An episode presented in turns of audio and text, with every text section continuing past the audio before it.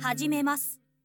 こんにちは、一人しゃべりです。このポッドキャストは静岡在住のアラサー独身男性が一人でおしゃべりする雑談系ポッドキャストラジオになっております。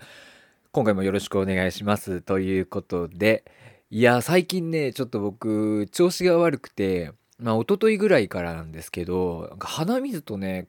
くしゃみが止まらなくなってきたんですよ、また。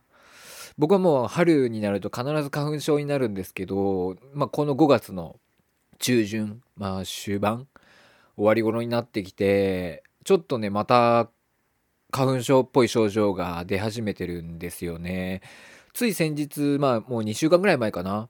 梅雨に入った。梅雨入りしたっていうねなんか例年よりも21日早く梅雨入りしたってことだったんで完全に油断してたんですけどまあ梅雨入りしてね湿気が出てくればこう花粉も舞わなくなってくるので全然関係なかったですね。なので、えーちょっと今日もあんまり鼻の調子が良くなくて鼻水を油断すると鼻水が垂れてくるしまあくしゃみも結構出るっていう状態でまあ鼻声だね。鼻声だと、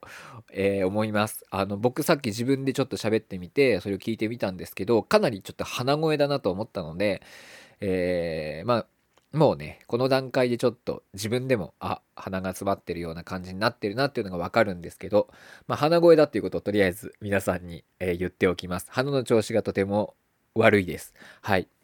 えーで、まあ、最近はね、ここで、えー普段、えー 普段というか、これからどんな話をするかっていうのを必ず言うようにしているんですけれども、まあ、今回はお便りをいただいたので、まあ、そのお便りがちょっと相談的なものだったんですよ。まあ、ありがたいことですね。本当にね、最近お便りをいただける機会が増えてきて、本当ありがたいです。で、まあ、ちょっとね、相談っていうような感じだったんで、まあ、ちょっと僕が偉そうにそれに答えさせていただくっていうのと、まあ、少し、えー僕の最近の買い物の話でもしようかなというふうに思っておりますので、よろしくお願いします。それでは、行ってみましょう。はい。というわけで、じゃあ、どうしようかな。先に僕の最近の買い物の話をちょっとしたいと思います。まあ、えーこれといって目立ったものを買ったっていうわけではないんですけれども、まあ話のついでに。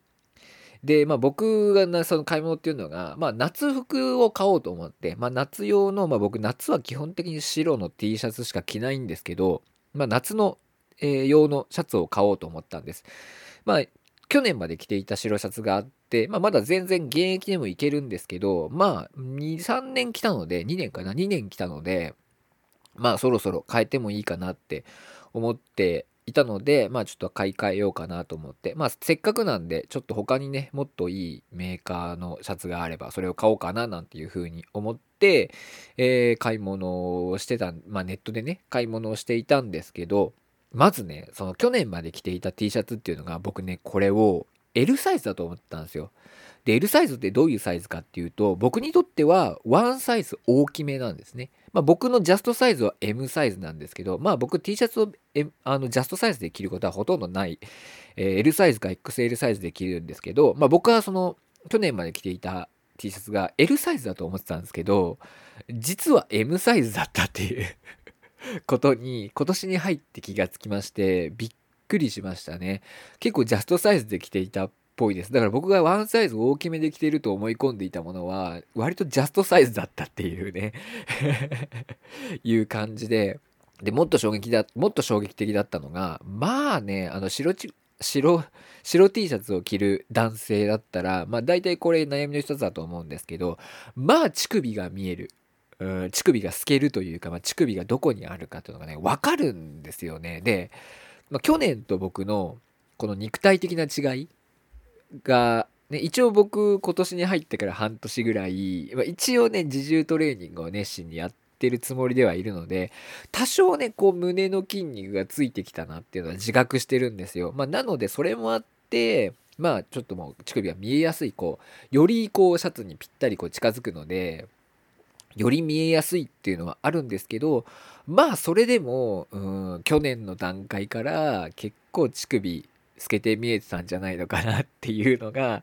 えー気づいてしまって、まあ、もしかしたらあいつ乳首見えてんなっていうふうに思われながら生きていたかもしれないなっていうことに気がつきました。で、まあ新しく買う服は、まあえー、XL サイズにしようと思って、まあ、かなり大きめですよね。のサイズを買おうと思っていて、まあ、なおかつこう乳首が見えなければいいなっていうふうに思って T シャツを選んでいて、まあ、結局買ったものがあるんですけど、まあ、まだ、あのちゃんと着てないので、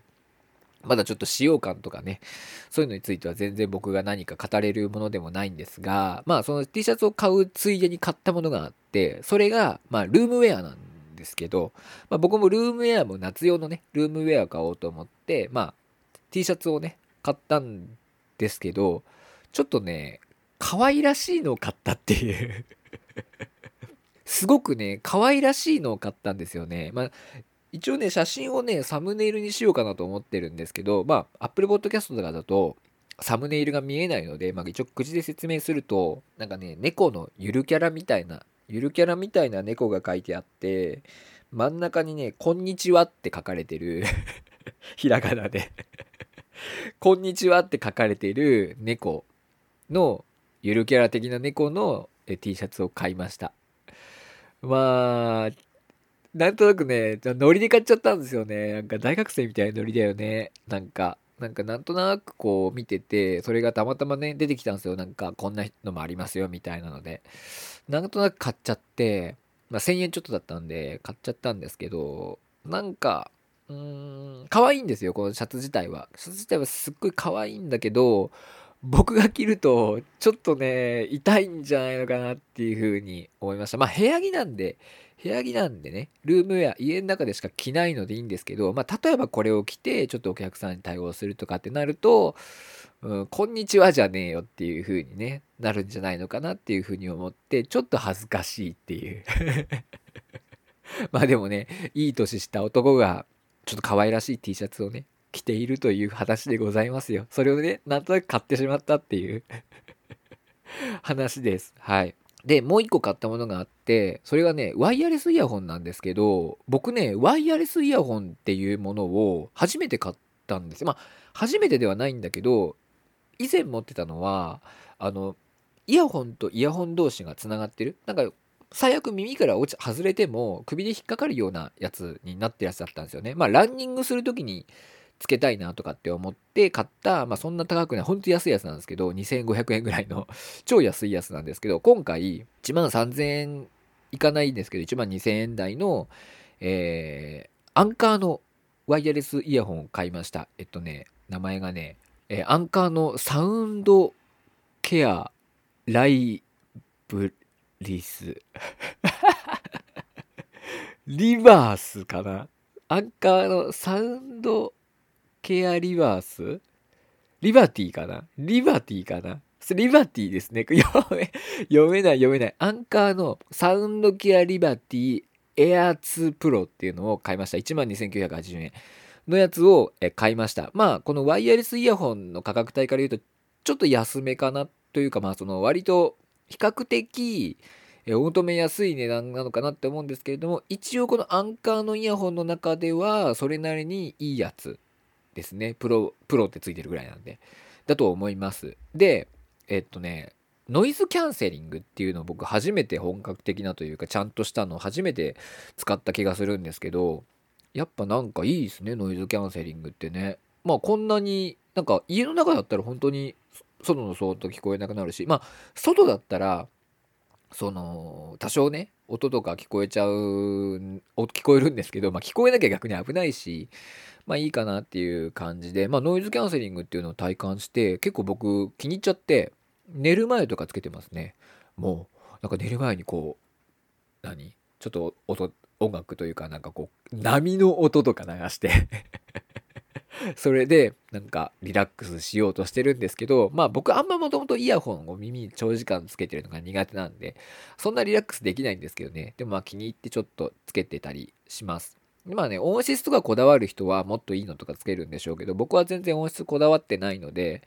あの、これぐらいのね、価格帯のイヤホンで十分で、まあ、あの、ワイヤレスってことでね、まあこの耳についてる以外の違和感がない。今まではなんか首のとこにちょっちょろんとかかってるやつだったんで、気持ち悪かったんですよ。僕首すごい敏感で、なんか気持ち悪いんですよ、そういうのがあると。なんか、あの、ネックレスとかもつけらんないんですよね、僕ね。なので、えー、そういうのがなくて、まあ、耳にしかつけないっていうのはすごくいいなと思いました。ただ未だになんか耳から落ちるのが怖い。耳から落ちるのが怖い。特にねあのまあ歩いてる時なんかはね一回ちょっとウォーキングにつけていったんですけどあの家の近くのとこをこう歩いてて川があるんですよ。で川の上をこう橋で渡るんですけど橋で落としたらこの川に落ちちゃうなって思ったらすごく心配になった。これ慣れなんでしょうけどね。ちょっと心配性なところもちょっとあってまあワイヤレスイヤホン大事に使っていきたいなっていうふうに思いました長く使っていきたいなっていうふうに思いましたはいえー、皆さんもよかったら買ってみてください。別におすすめじゃないんですけど、おすすめじゃないんですよ。まあ皆さんそれ、おのおのね、いろんなこう、音楽とかに対するこだわりとかもあると思うし、まあイヤホンよりもヘッドホンがいいっていう人もいると思うし、まあいろいろあると思うんで、決しておすすめではないんですけど、僕はアンカーのサウンドケア、リバティかな これ、リバティじゃないだろこれ。なんて読むのこれ。っていうのを買いました。Air 2 Pro っていうのを買いました。AirPods ではないです。エアーってついてるのは何なんだろうね。エアーって何なんだろう意味。はい。まあそんな感じでございます。はい。で、じゃあここからはえお便りをありがたいことにいただきましたので、そのお便りを元に僕なりのトークをしていきたいと思います。えー、ポッドキャストネーム、サトルさん、18歳男性の方からいただきました。ありがとうございます。えー、こんにちは。いつも楽しく聞いています。私は今年大学に入学したのですが自己紹介などをする時うまくしゃべることができず恥ずかしい思いをしています一人しゃべりさんはトークがとても上手だと思うのですが何か一人でしゃべるコツや練習方法などはあるのでしょうか？個人的な悩みに個人的な悩み相談になり申し訳ないです。いつも応援していますということでありがとうございます。えー、本当にね、お便りをいただけるっていうことが嬉しいので、もう全然、あの、悩み相談、僕なんかでよければちょっとね、あの、ぜひぜひ話させていただきたいなというふうに思っているんですけれども、サトルさんありがとうございます。で、えっと、自己紹介などをするとき、えうまくしゃべることができず、恥ずかしい思いをしていますということで、えー、トークが上手くなる、何か一人でしゃべるコツや練習方法などはあるのでしょうかという質問なんですけど、うーん僕は特に何かを意識しているっていうことはないし練習しているっていうこともないです。うん。本当はでも本当は意識したいと思っているのはゆっくり喋ることですかね。その意識できてない時の方が多いんですけど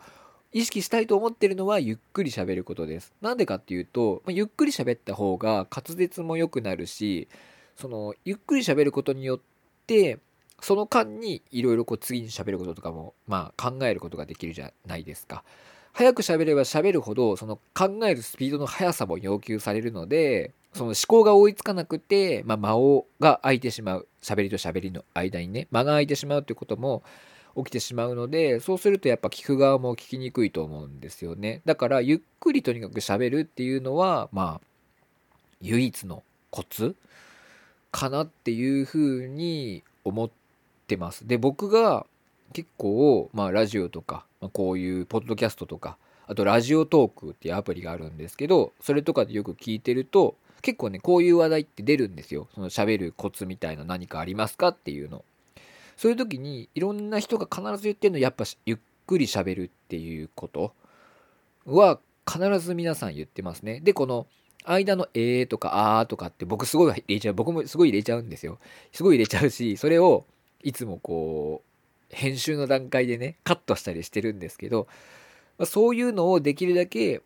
入れないようにするっていうのがまあ喋る上でとても大事。で、えー、無意識に喋ってると人間ってどんどんどんどん早口になってくんですよ。やっぱり。夢中になって喋れば喋るほど人間ってどんどんどんどん早口になっていくので、えー、ゆっくり喋るっていうことは意識をしないと絶対にできないです。なので常に意識すること。で意識して意識して意識する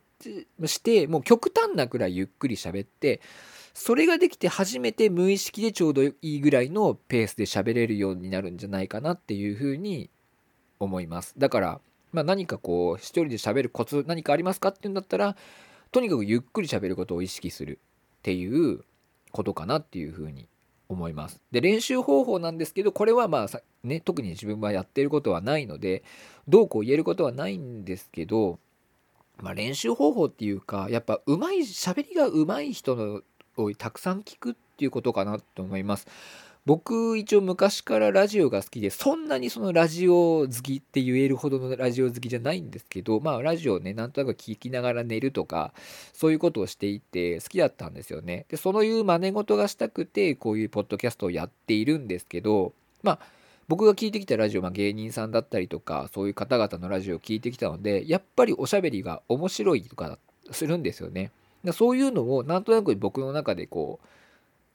コピーしてるというか、まあ、意識してコピーしてるわけじゃないですけど無意識にコピーしている部分が多分あってそれがベースになってるんですよねだからやっぱ喋りが上手い人っていうのをたくさん聞くっていうのはいい練習になるんじゃないかなっていうふうに思います。まあ、あとは喋ることですよねとにかくこうやって。うん、だからゆっくり喋ることを意識してゆっくりとにかく喋ってみるっていうのがやっぱりそのトークが上手くなる枠とトークが上手いと自分は思ってないですよ。全然。思ってないんですよ。実際あのポッドキャストとかも自分で撮ったの自分で聞いてうわ下手くそだなって思ってばっかりいるんですよ、うん、でもまあうんこのあえてねサトルさんに練習方法とかコツをお伝えするならゆっくりしゃべる。とにかくいろんな喋りの上手い人をたくさん聞く。でその人たちの真似をしたり、まあ、とにかくゆっくり意識することをゆっくり喋ることを意識してこうやって喋ってみるっていうことをやっぱ繰り返すことじゃないのかなっていうふうに思います。はい。で、まあ、悟さんがその多分ね、このなんだろう、何か喋るコツとかありますかって言っている背景には、やっぱこの、えー、自己紹介などをする時うまく喋ることができず恥ずかしい思いをしていますっていうのがあると思うんですよ。で、僕自己紹介って結構まあ僕もね、まあ、悟さんが今多分大学にそうですね、入学したばかりなので、えー、いろんなところで例えば授業とかゼミとか、まあ、サークルとかそういうところで自己紹介をする機会っていうのが多いからこういう悩みというか恥ずかしい思いをしてますっていうのは出てきたと思うんですけど僕は自己紹介ってやっぱ一個作っとくべきだと思うんですよね。自分の中でこういう自己紹介をしようっていうのを作っておくべきだと思うんですよ。それ作ってそれを練習しとけばいいんですよね。うん、だからみんな、あの、じゃあ自己紹介してくださいって言われた時に、アドリブで出てくから、えー、っと、あのってなっちゃうじゃないですか。あれって全部準備不足なんですよね。もう自己紹介するの分かってんだから、もう自己紹介するってなったとなった時に自分はこういうことを喋ろうっていうのを、あらかじめもう決めておいて、喋ればいいんじゃないのかなっていうふうに思います。で、まあ、自己紹介なんて喋っても30秒ぐらいじゃないですか。で、その間にインパクトを残すって、まあ難しいですよ。実際、まあもうね、ウェーイとかってやったらインパクト残せますけど、そんなはっちゃけてる人間いないでしょ。で、インパクト残すなんて難しいんだから、僕は堂々と喋るのが一番いいと思うので、もうあらかじめもうね、もう、なんて言うんだろうな、もうありきたりな自己紹介でもいいからさ、とにかく、あの、自分なりに言うことをあらかじめ事前に用意しておいて、それをちょっと練習して、あとは胸張って堂々と喋るっていうことができれば、あの印象としては全然いいと思うしなんかしっかりしてるなとかっていうふうに思ってもらえてあの印象はいいと思うのでとりあえずあの自己紹介をあらかじめ作っておいてそれを練習してみたらいいんじゃないかなっていうふうに思います。佐藤さん。まあなんかこう自己紹介の仕方を教えてくださいみたいなことまで書かれてないんで僕がちょっと説明しすぎというか勝手に首突っ込みすぎな部分もあるかもしれないんですけどもし僕があの今ね自己紹介をたくさんまた改めてしなければいけない環境に行ったら自分なりに自己紹介をちゃんと考えておいてそれを、えー、練習して、まあ、あとは堂々とゆっくり言うっていうえー、練習をちゃんとするかなっていうふうに思います。自己紹介もやっぱ練習がやっぱ必要ですよ。だって普段しないじゃん、自己紹介って。自己紹介って、もう人生の中でそんなやってこないでしょ。数えるほどしかやってこないんですよ。それか一つの期間にまとまっでしかやんないんですよ。本当日常茶飯事ですっていうわけじゃないと思うんですよね。こんにちは、どこどこのどこどこですみたいな、そういうね、さらっとした自己紹介だったらするかもしれないけど、え私はどこどこ出身でとかっていう説明をするようなさ、うん自己紹介ってなかなか人生でやってこないからね。だから、やっぱ練習は必要だと思います。で、いつ来てもいいように、ちゃんと自分が言うことはあらかじめ決めておくみたいな。風にした方がいいんじゃないかなっていう風に僕は思っているので、うん。まあ、何でもそうですよね。うん、結局ね、うまく喋れなかったり、緊張しちゃうっていうのは、うん、準備不足だと思います。うん、なので、まあ、しっかり準備をしておけば、問題ないかなっていう。うん、で、アドリブとかに関して、アドリブというか、まあ、僕もこのポッドキャストほとんどは9割アドリブで喋ってるんですけど、うん、これに関しては、何だろう、慣れだと思います。慣れだと思います。まあ本当になんとなく喋ってるだけなんで僕の場合は。何か身になることを喋ろうとか、えー、みんなが興味持ってくれるようなことを喋ろうとかっていうことをあんま考えないようになったら結構ポンポンポンポン話はいくらでも出てくるのでうん、まあ、基本的には慣れだと思いますね。はい。こんな感じでちょっとサトルさんどうでしょうか。まあ、また何かね、こういう悩みがあったら、あの、ぜひ送ってきてください。サトルさん18歳で僕のところにこうお便りを送ってきてくれた方の中では一番最年少かなっていうふうに多分そうだと思います。はい。嬉しいですね。だからね。うん。ありがとうございました。よかったらまたよろしくお願いします。はい。というわけで、えー、なんかね、こう、質問とか相談に乗るとね、すごく自分が偉そうなこと言ってんじゃないかなってついつい思ってしまうんですけれども、まあ、こうやって喋る、言うことによってね、まあ、少しでもこう、気持ちが楽になったなとか、なるほど、そういう考え方あるんだなっていうふうに思ってもらえたら嬉しいです。で、まあ、僕自身もね、あの言ったとこ、言ってるけど、できてなかったりとか、言ってるけどよく理解してなかったりってこと結構あるんですよね。例えば僕今、ゆっくり喋るのがコツですよなんて言ったけど、割と今早口で喋ってんだって今思いました。うん、だから、ゆっくり喋るのがを意識するといいよって言いつつ、まあ、意識できていない部分も僕自身もあるんですけど、まあ、僕がね、まあ、持ってる知識うんっていうのは少しでもこう誰かの救いになればいいなというふうに思ってます。はい。まあ、何度も言いますけど、僕自分で自分のことトークがうまいとか思ってないんですよ。本当に。あの、自分でね、この収録して、まあ、編集する段階で聞くんですけど、もうその時ももううわーって思いながら編集してます。下手だなと思いながら編集してるし、あとまあ編集がね、完了したのを聞くんですけど、うわ、なんか、これ伝わりにくそうだなとか、分かりにくいなとか、うん、そういう風に思いながら聞いたりします。何回か前の「ウマ娘」について語った回があるんですけど、40分ぐらいの回なんですけど、その回もね、なんか全然下手くそだなと思いながら、あのー、自分で聞いてね、思っているし、クソって思ってます。はい。